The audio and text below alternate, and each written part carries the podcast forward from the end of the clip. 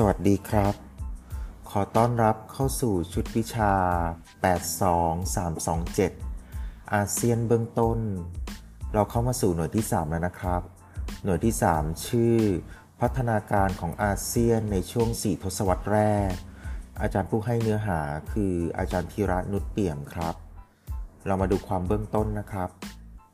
อดีตนักการทูตสิงคโปร์และผู้เชี่ยวชาญเอเชียตะวันออกเฉียงใต้ ได้เขียนไปในงานเขียนชื่ออาเซียนสิบมหัศจรรย์ เรียกว่าอาเซียนมิราโคโดยประเด็นของของความมหัศจรรย์ของอาเซียนมีดังนี้ ข้อที่ 1 ระบบนิเวศแห่งสันติภาพของอาเซียน เรียกว่าอาเซียน Ecosystem of Peace ข้อ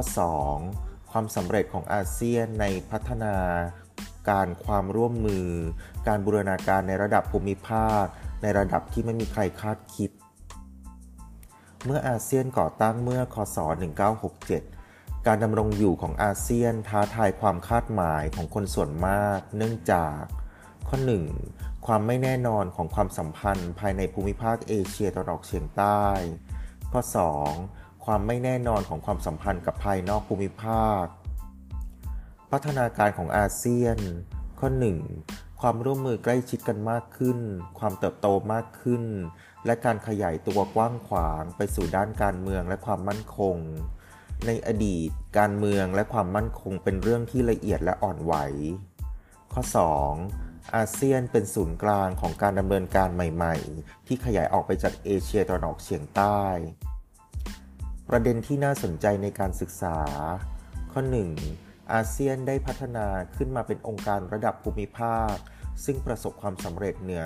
ความคาดหมายได้อย่างไร ข้อ 2. พัฒนาการทางประวัติศาสตร์ของอาเซียนดำเนินมาได้อย่างไร ข้อ 3. มีปัจจัยอะไรบ้างที่ช่วยส่งเสริมหรือเป็นอุปสรรคต่อการพัฒนาการของอาเซียน เนื้อหาของหน่วยที่ 3 ข้อ 1. พัฒนาการของอาเซียนในช่วง 4 ทศวรรษแรกของการดำรงอยู่ และข้อ 2. พัฒนาการในช่วง 4 ทศวรรษแรก เป็นรากฐานของประชาคมอาเซียนในปัจจุบัน และเป็นแนวทางในการพัฒนาต่อไปข้างหน้าได้อย่างไร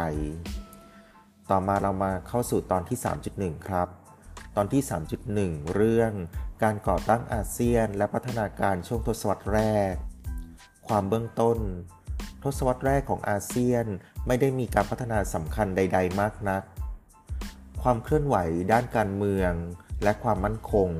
ความเคลื่อนไหวด้านเศรษฐกิจที่เป็นรากฐานของการพัฒนาในเวลาต่อมา โดยเนื้อหาของตอนที่ 3.1 คืออาเซียนถือกำเนิดมาได้อย่างไร และ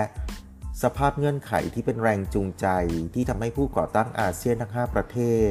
ตัดสินใจที่จะมีองค์การความร่วมมือในระดับภูมิภาคในเอเชียตะวันออกเฉียงใต้ ต่อมาเรามาเข้าสู่เรื่องที่ 3.1.1 ภูมิหลังทางประวัติศาสตร์ของการก่อตั้งอาเซียน เรามาดูเมนไอเดียของเรื่องนี้นะครับ การเข้าใจความเป็นมาของการก่อตั้งอาเซียน ต้องเข้าใจในประเด็นต่างๆ คือ ข้อ 1. ภูมิหลังทางความคิดภูมิภาคนิยมในเอเชีย และข้อ 2. สภาพเงื่อนไขและพัฒนาการต่างๆ ในภูมิภาคทำให้ผู้นำชาติในภูมิภาคร่วมกัน 5 ชาติ ตัดสินใจร่วมมือกันก่อตั้งสมาคมประชาชาติแห่งนี้ เรามาเข้าสู่เนื้อหานะครับ เรามาเข้าสู่ประเด็นที่ว่า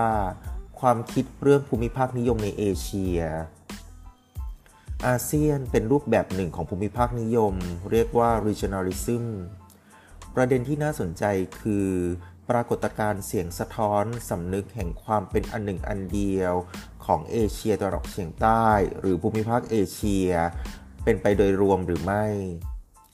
เอเชียมีความแตกต่างจากยุโรปครับ โดยยุโรปจะมีความเป็นอันหนึ่งอันเดียวกันของยุโรป เรียกว่า European Unity ในเอเชียไม่ได้มีความคิดเกี่ยวกับความเป็นอันหนึ่งอันเดียวกันของเอเชีย คือไม่ได้มีความคิดเรื่องเอเชีย Unity แต่สิ่งที่โดดเด่นในเอเชียมากที่สุด คือความแตกต่างหลากหลาย เรียกว่า diversity งานเขียนอาเซียนสิ่งมหัศจรรย์ กล่าวว่าเอเชียตะวันออกเฉียงใต้เป็นภูมิภาคที่มีลู่ทางน้อยที่สุดในโลก ที่จะประสบความสำเร็จในการรวมตัวกัน ความมหัศจรรย์ของอาเซียนก็คืออาเซียนสามารถรวมกลุ่มกันได้ การก่อตั้งอาเซียนเป็นการรวมกลุ่มอย่างเป็นรูปธรรมของภูมิภาคนิยม เรียกว่า regionalism อาเซียนไม่ได้แสดงถึงภูมิภาคนิยมของเอเชียตะวันออกเฉียงใต้เท่านั้น แต่เป็นภูมิภาคนิยมของเอเชียด้วย ตัวอย่างแนวคิดการรวมกลุ่มที่เกิดขึ้นมาก่อนการก่อตั้งอาเซียน คศ 1967 1. ในเดือนมิถุนายน 1940 ข้อเสนอของญี่ปุ่น ในการจัดตั้งวงไพบูร์ร่วมแห่งมหาเอเชียบุรพา เรียกว่า Greater East Asia Co-Prosperity Sphere 2. ข้อเสนอของปรีดีพนมยงค์ในการจัดตั้งสันนิบาตเอเชียตะวันออกเฉียงใต้ เรียกว่า Southeast Asian Nations League 3. ในเดือนกรกฎาคม 1961 มีการก่อตั้งสมาคมอาสา หรือ ASA ย่อมาจากคำว่า Association of Southeast Asia ซึ่งประกอบไปด้วยสหพันธ์มาลายา ฟิลิปปินส์และประเทศไทย 4. ในเดือนกรกฎาคม 1963 มีการก่อตั้งองค์การมาฟิลินโด ประกอบด้วยสหพันธ์มาลายา ฟิลิปปินส์และอินโดนีเซีย ซึ่งแสดงถึงความเป็นเอกภาพของเชื้อสายมาเลย์ ความคิดเหล่านี้ไม่ได้มีผลในทางปฏิบัติได้สลายตัวลงเนื่องจาก ข้อ 1. ความขัดแย้งและความผันผวนของสถานการณ์ในภูมิภาคเอเชียตะวันออกเฉียงใต้ ข้อ 2. เอเชียไม่ได้มีความคิดว่าด้วยความเป็นอันหนึ่งอันเดียวกันดังนั้นในการก่อตั้งอาเซียน จึงเป็นความต้องการการมีเอกภาพ กระแสความเป็นภูมิภาคนิยมนำไปสู่การก่อตั้งอาเซียน ซึ่งไม่ได้เป็นปรากฏการณ์ของทั้งภูมิภาคเอเชีย ดินแดนเอเชียตะวันออกเฉียงใต้เพิ่งมาเป็นที่รู้จักในช่วงสงครามโลกครั้งที่สองอาเซียนเริ่มต้นด้วย 5 ชาติ ต่อมากลายเป็น 10 ชาติในปลายทศวรรษ 1990 ซึ่งจะตามมาด้วยการรอเข้าร่วมสมาชิกของติมอร์เลสเต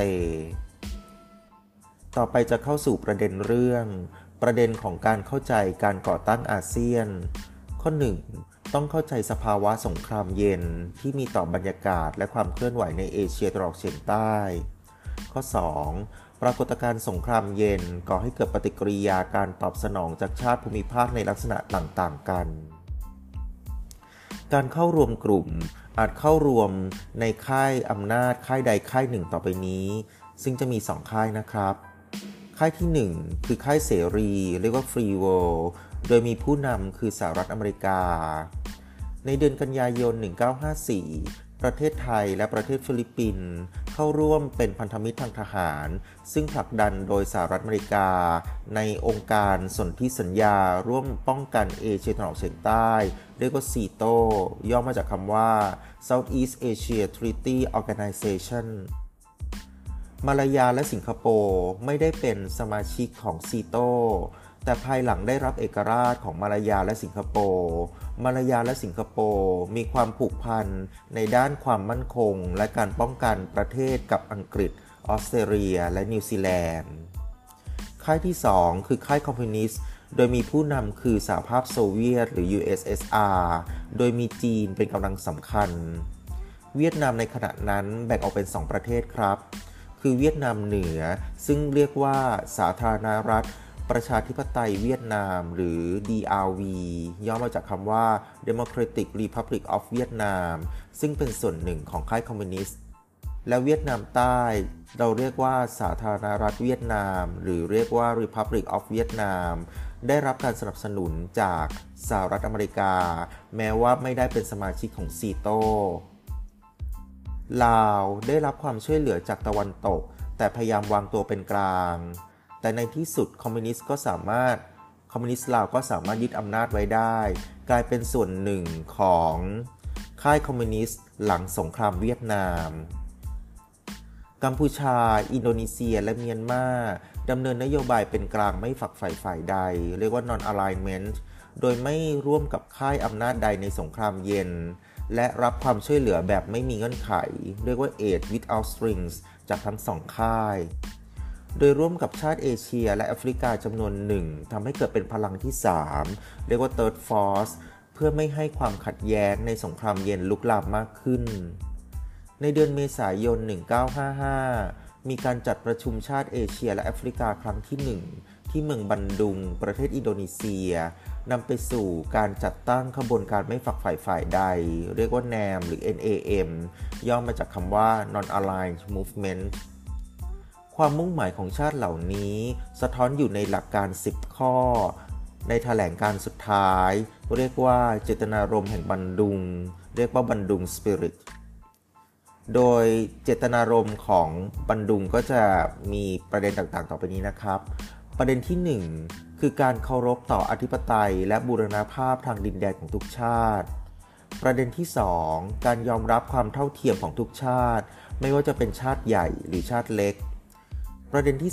3 การหลีกเลี่ยงการแทรกแซงของมหาอำนาจภายนอกในภารกิจสร้างชาติ ซึ่งเป็นการหาหนทางจัดการกับความขัดแย้งของมหาอำนาจที่เข้ามามีบทบาทในภูมิภาค ประเด็นที่ 4 การงดเว้นการเข้าแทรกแซงในกิจการภายในของประเทศอื่น และประเด็นที่ 5 การยอมรับว่ากรณีพิพาทระหว่างชาติทั้งหมด ควรใช้วิธีการที่เป็นสันติวิธี เจตนารมณ์แห่งบรรลุงหรือบรรลุงสปิริตทำให้เกิดแรงบันดาลใจให้ผู้นำเอเชียตะวันออกเฉียงใต้ ร่วมมือกันก่อตั้งอาเซียน อาเซียนก่อตั้งในลักษณะที่เป็นทางเลือกที่เข้ามาทดแทนพันธมิตร ทางทหารอย่างซีโตต่อไปจะเข้าสู่ประเด็นเรื่อง ปัจจัยที่นำไปสู่การก่อตั้งอาเซียน ได้แก่ปัจจัยด้านการเมือง และปัจจัยด้านความมั่นคง ปัจจัยภายในของบางประเทศที่เข้ามาร่วมเป็นผู้ก่อตั้งอาเซียน ภายหลังเริ่มก่อตั้งอาเซียนอาเซียนเริ่มเปลี่ยนไปในทิศทางความร่วมมือทางเศรษฐกิจและบูรณาการในที่สุด ต่อไปจะเข้าสู่ประเด็นเรื่อง ความเปลี่ยนแปลงกลางช่วงทศวรรษ 1960 การก่อตั้งอาเซียนเปิดโอกาสให้ความคิดใหม่ๆ ของชนชั้นนำในเอเชียตะวันออกเฉียงใต้ เกี่ยวกับความสัมพันธ์ระดับภูมิภาค และความเป็นระดับภูมิภาค โดยมีประเด็นสำคัญคือ เหตุการณ์และพัฒนาการที่ส่งผลต่อการตัดสินใจของผู้นำในการก่อตั้งอาเซียน โดยปัจจัยที่สำคัญที่สุดในการก่อตั้งอาเซียนในขณะนั้นก็คือ ความหวั่นเกรงภัยคอมมิวนิสต์ ต่อไปจะกล่าวถึงประเด็นเรื่องการเมืองในอินโดนีเซีย การเล่นเกมอำนาจเรียกว่า power play ของพรรคคอมมิวนิสต์อินโดนีเซีย เรียกว่า PKI ย่อมาจาก Partai Komunis Indonesia ซึ่งเป็นความพยายามของ PKI ในการยึดอำนาจในวันที่ 30 กันยายน 1965 ต่อกับวันที่ 1 ตุลาคม 1965 เรียกว่า the 30th 38ขออภัยครับ the 30th September Movement เรียกว่าเหตุการณ์เกสตาปู สะท้อนให้เห็นภัยคุกคามของคอมมิวนิสต์ที่มาจากภายในประเทศ ซึ่งเชื่อมโยงกับพลังนอกประเทศ นักคิดชื่ออไลส์บาร์กล่าวว่าเจสปูเป็นข้ออ้างให้กองทัพจัดการกับกำลังของสุกาโนกองทัพ ดำเนินการกวาดล้างโครงการนี้ให้หมดสิ้นไปจากการเมืองอินโดนีเซีย กองทัพระงงับความสัมพันธ์กับสาธารณรัฐประชาชนจีน โดยเป็นการดำเนินการมาตรการกำจัดสุกาโน การที่สุกาโนเข้าไปมีความสัมพันธ์กับ PKI และจีน ก็จะทำให้กลายเป็นความวิตกกังวลนั้นเพิ่มมากขึ้นการเมืองแนวปฏิบัติของซูการ์โน และการเอนเอียงไปทางฝ่ายคอมมิวนิสต์ ไม่ได้ส่งเสริมผลประโยชน์ของอินโดนีเซีย แต่เป็นผลประโยชน์ของสาธารณรัฐประชาชนจีน ร่วมกับ PKI และร่วมกับคนเชื้อสายจีนในอินโดนีเซีย ต่อมาจะกล่าวถึงประเด็นเรื่องการเมืองในฟิลิปปินส์ในปี คศ 1965เฟอร์ดินานด์ มาร์กอสได้รับเลือกให้เป็นประธานาธิบดี ผู้นำคนก่อนหน้านี้คือมาคาปากัล อ้างว่าดินแดนบอร์เนียวเหนือ ก็คือซาบาห์ มีความสำคัญอย่างยิ่งต่อความมั่นคงของฟิลิปปินส์โดยในทุกวันนี้ฟิลิปปินส์ก็ยังคงอ้างสิทธิ์เหนือซาบาห์ แต่เป็นการอ้างสิทธิ์โดยไม่ได้ดำเนินการเรียกร้องดินแดน เรียกว่า dormant claim ในปีคศ 1963 เมื่ออินโดนีเซียดำเนิน นโยบายเผชิญหน้ากับมาเลเซีย เรียกว่า konfrontasi ผู้นำในฟิลิปปินส์ในขณะนั้น สนับสนุนอินโดนีเซียที่เอียงเอนไปทางด้านคอมมิวนิสต์ และต่อต้านมาเลเซีย ซึ่งมีนโยบายต่อต้านคอมมิวนิสต์ ในปีคศ 1963 อินโดนีเซียภายใต้การนำของซูการ์โนต่อต้านการก่อตั้งมาเลเซีย เนื่องจากข้อ 1. อินโดนีเซียกำลังดำเนินนโยบายต่อต้านจักรวรรดินิยมอย่างรุนแรง ข้อ 2. อินโดนีเซียเห็นว่ามาเลเซียจะใช้เป็นเครื่องมือในการขยายอำนาจของจักรวรรดินิยมในเอเชียตะวันออกเฉียงใต้ นโยบายของมาคาปากัลถูกวิจารณ์อย่างมากในฟิลิปปินส์ โดยผู้ที่วิจารณ์มากคนหนึ่งก็คือเฟอร์ดินานด์ มาร์กอส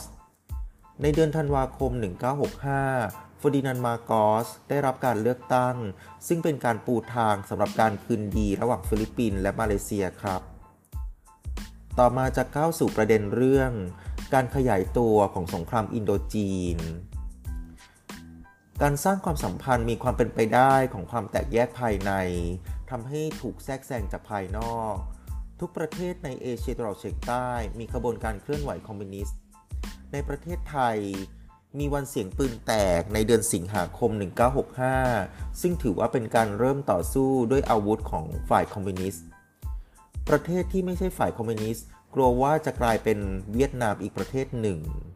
ดังนั้นอาเซียนจึงกลายเป็นกลุ่มต่อต้านคอมมิวนิสต์ทั้งด้านความมุ่งหมายและการดำเนินงาน อาเซียนได้รับการก่อตั้ง เพื่อให้เป็นทางเลือกซึ่งไม่ใช่พันธมิตรทางทหาร เช่นซีโต พันธมิตรทางทหารหมายถึงความร่วมมือในการต่อต้านการลุกรานจากภายนอก ซึ่งไม่ได้มีผลต่อการ ต่อต้านคอมมิวนิสต์ในเอเชียตะวันออกเฉียงใต้ เช่น การที่เกาหลีเหนือลุกรานเกาหลีใต้ทำให้เกิดสงครามเกาหลีในช่วงคศ 1950-1953 หรือในกรณีเช่น กรณีของอินโดนีเซียทำให้เห็นว่าพันธมิตรทางทหารไม่สามารถจัดการภัยคุกคามได้ ผลก็คือต้องหาทางสร้างความเข้มแข็งที่ไม่ได้อาศัยกำลังทางทหาร ภูมิภาคเอเชียตะวันออกเฉียงใต้ มีภูมิคุ้มกันต่อการขยายตัวของลัทธิคอมมิวนิสต์และสิ่งคุกคาม ทั้งด้านภายในและภายนอก resilience เป็นความเข้มแข็งยืดหยุ่น ซึ่งเป็นการมีสภาวะหรือมีความสามารถในลักษณะนั้น ต่อไปจะก้าวสู่ประเด็นเรื่อง สิ่งที่ได้รับความสนใจจากผู้นำก็คือการหาทางสร้างเอกภาพระหว่างกันในภูมิภาค ข้อ 1 ในต้นทศวรรษ 1960 อินโดนีเซียดำเนินนโยบายเผชิญหน้ากับมาเลเซีย โดยในปี คศ 1966 ซูการ์โนสิ้นอำนาจ ข้อ 2 กรณีพิพาทระหว่างฟิลิปปินส์และมาเลเซีย ซึ่งเป็นกรณีของดินแดนซาบาห์ หรือในบอร์เนียวเหนือ ความขัดแย้งข้างต้น เป็นการบ่อนทำลายเสถียรภาพในเอเชียตะวันออกเฉียงใต้เป็นอย่างมาก ข้อ 3. กลางทศวรรษ 1960 สภาพเงื่อนไขในเอเชียตะวันออกเฉียงใต้มีความเปลี่ยนแปลงไป ส่งผลให้เกิดการก่อตั้งอาเซียนได้ในท้ายที่สุด ผู้นำไทยในขณะนั้นคือถนัดคอมัน ซึ่งเป็นรัฐมนตรีว่าการกระทรวงการต่างประเทศ คอยประสานงานสมาชิกชาติต่างๆ ในการก่อตั้งอาเซียน โดยประเทศไทยมีความเป็นมิตรกับทุกชาติ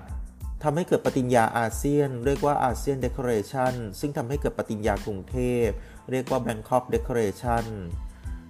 ในวันที่ 8 สิงหาคม 1967 ก็มีการก่อตั้งอาเซียนตามมาครับ อาเซียนก่อตั้งด้วยความมุ่งหมายด้านการเมืองและความมั่นคง ปฏิญญากรุงเทพระบุความหมายและวัตถุประสงค์ 7 ข้อ โดยไม่มีคำว่าการเมืองและความมั่นคงอยู่เลย วัตถุประสงค์ 2 ข้อกล่าวถึงการส่งเสริมสันติภาพและเสถียรภาพในเอเชียตะวันออกเฉียงใต้ โดยเน้นความเติบโตทางเศรษฐกิจ ความก้าวหน้าทางสังคม และพัฒนาการด้านวัฒนธรรม เนื่องจาก ข้อ 1 เพื่อขจัดความกังวลว่าอาเซียนจะมีลักษณะเป็นการรวมกลุ่มทางทหาร และเพื่อป้องกันประเทศ ข้อ 2 เพื่อย้ำให้เห็นถึงพันธกิจในการพัฒนาเศรษฐกิจ และข้อ 3 เพื่อให้ประชาชนในภูมิภาคเอเชียตะวันออกเฉียงใต้เข้าใจว่า เป้าหมายสูงสุด คือการยกระดับความเป็นอยู่ของประชาชน ซึ่งอยู่ในใจของรัฐบาล ก็เป็นอันจบเรื่องที่ 3.1.1 เรื่องภูมิหลังทางประวัติศาสตร์ของการก่อตั้งอาเซียน ขอบคุณครับ สวัสดีครับ